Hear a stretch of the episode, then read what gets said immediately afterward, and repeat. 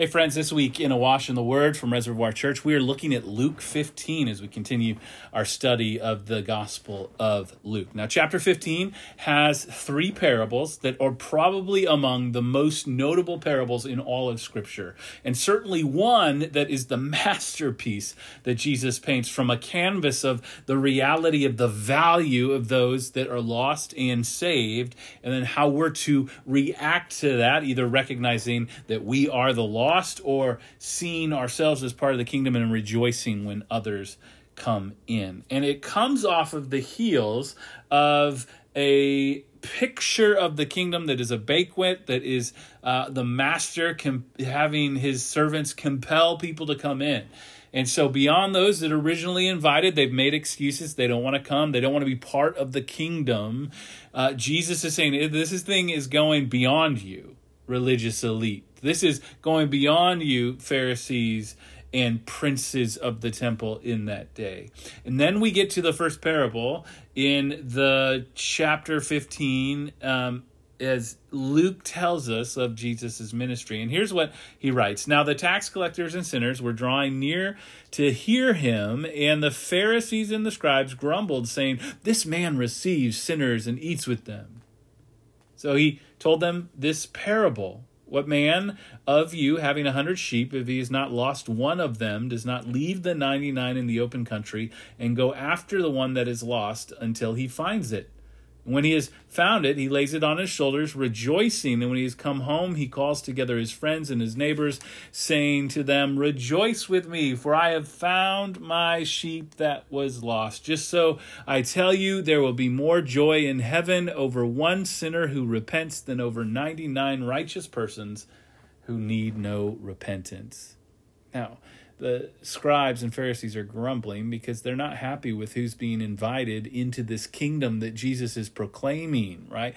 They want to be uh, the elite. They would prefer that Jesus only hung out with people that they put on the guest list in the halls of power, if you will, in the religious circles of the day. But Jesus says, no, no, no.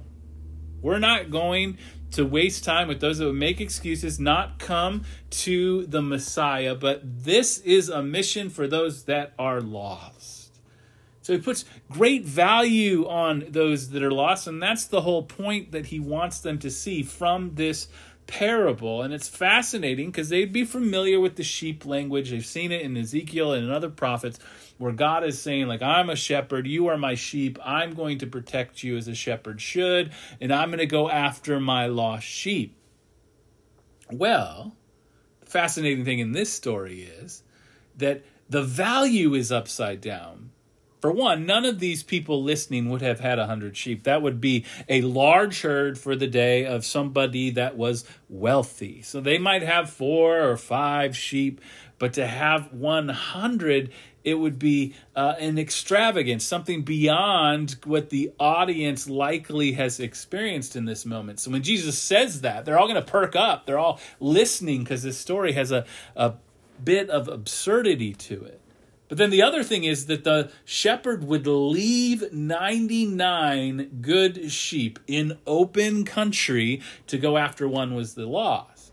For the Pharisees, like the thinking is just let that one go. You have 99. Don't risk the 99 for just one one hundredth of the uh, profit that could be made here. It's a reckless going after the one. And sometimes we miss that. We think, oh, well, if one's lost, he wants them all in, he's going to go after them. No, he's so valuing the one that he's willing to risk the safety of 99 to go and get him. And that's a picture of us for Christ, that we were outside the camp. We were those that were far off, that the Pharisees would say, You should not be in the kingdom. And Jesus says, No, I value them. I'm going to go after them. In the same way, we're to see other sinners with that same lens of value that Jesus so values them that he'll go to rescue them. That's why he came in the same way for us, and we should welcome them and have the same joy that they have in heaven over one sinner who repents. So for us, it's an invitation to remember who we are, that we've been rescued by Jesus to come repeatedly in repentance, all of life as repentance before Him, turning again to Him, and then rejoicing when others do too.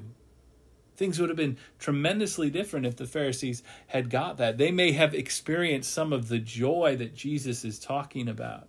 But there's more to come in the story, and we'll continue to see that in the coming days. But today, take hope you were a lost sheep that Jesus came, collected, brought to himself, and now you have been saved. So you get to live.